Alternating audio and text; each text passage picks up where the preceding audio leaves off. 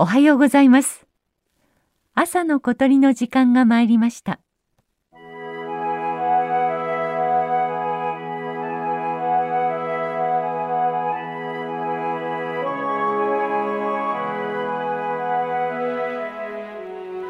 東京都八王子市の高尾山今や観光スポットとして大人気です混んだメインの登山道を避け人の少ない裏道を歩くのが鳥に合うコツです。谷を越えて黒つぐみのさえずりが聞こえてきました。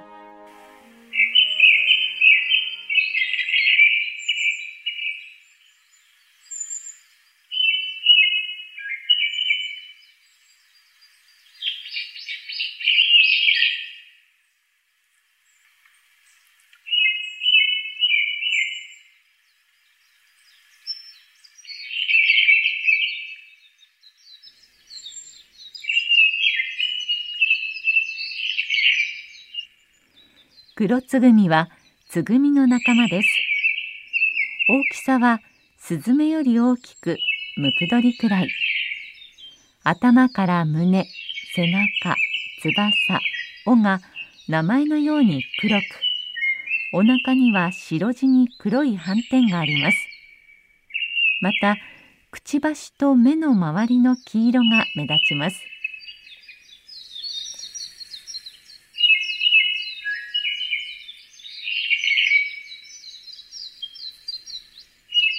つぐみが冬鳥なのに対して黒つぐみは夏に日本で繁殖する夏鳥です。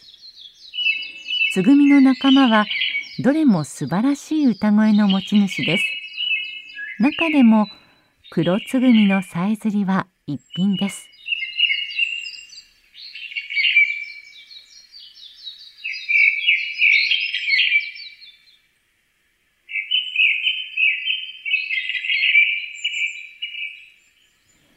黒つぐみの生息地は関東地方では数百メートルの山の林や森です。日本海側では海辺の暴風林などでも生活しています。最も身近なさえずり上手な野鳥で出会いも多く、その鳴き声を楽しむことができます。複雑で長くさえずるだけに鳴き方に一羽一羽の個性があります。そのため、今日も同じ鳥が同じところで鳴いている。この谷の向こうは別の黒つぐみだ。さらには、今年も同じ鳴き方をする黒つぐみが渡ってきたと区別することができます。さえずりから黒つぐみの生活を知ることができるのです。こうして野鳥の生き方を垣間見ることで野鳥たちの存在がより身近になるのではと思います。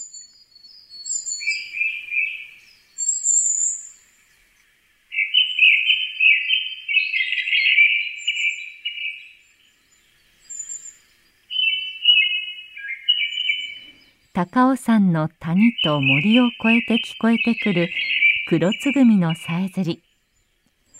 来年もまたここで会えると嬉しいですね。